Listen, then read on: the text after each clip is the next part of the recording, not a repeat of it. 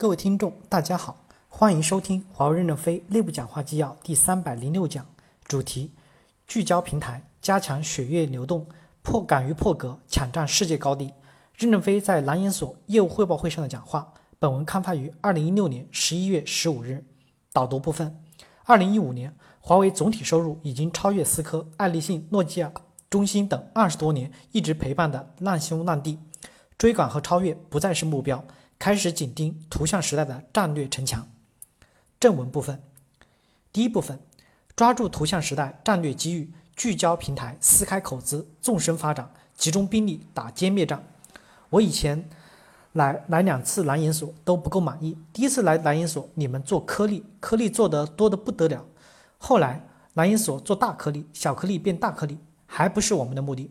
颗粒的销售不能复制，又不能拷贝，软件又卖不起价格来，这样使业软的许多人工资涨不起来，奖金又不多。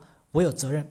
终于你们今天走向了平台了，蓝研所转过来了，你们在德电已经炸开了一个小城墙口，我认为你们要聚焦这个城墙口，去撕开这个口子，要从纵深往前发展。现在用户38万，若3800万又怎么办呢？因此我们第一梯队要不怕流血牺牲，英勇奋斗，要撕大这个口子。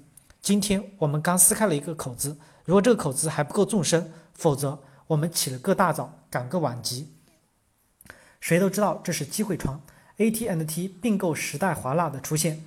2016年10月23日 AT&T 宣布收购十大华纳，收购价格为854亿美元。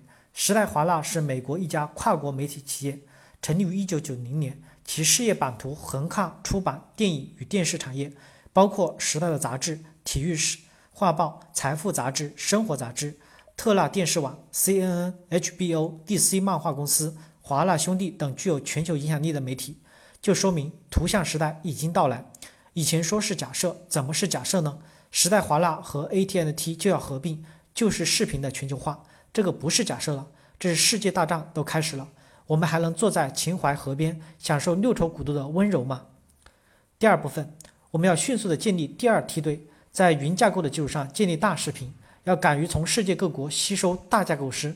无线的家庭视频接入当前还是不现实的，现实的接入还是光纤。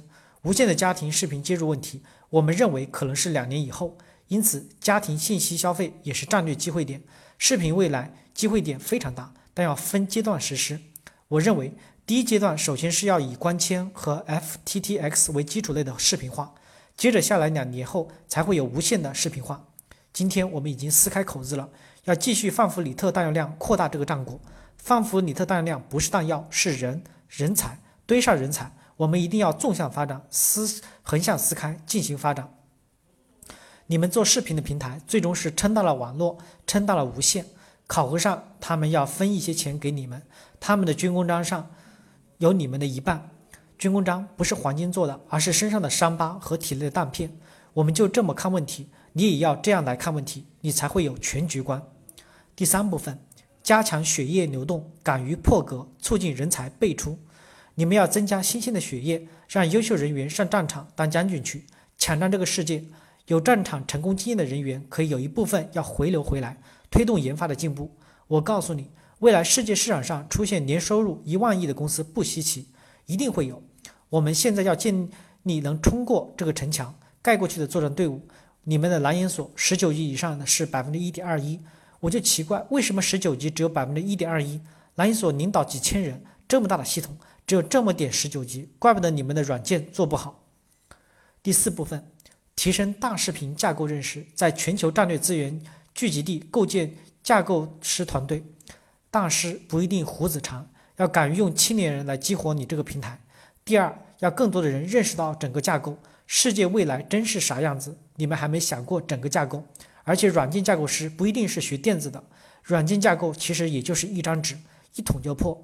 那架构在哪？大量优秀的种子应该在美国以及美国的周边国家。南京鸡鸣寺小吃好吃，你们吃的东西不是世界的东西，将来怎么能领导世界？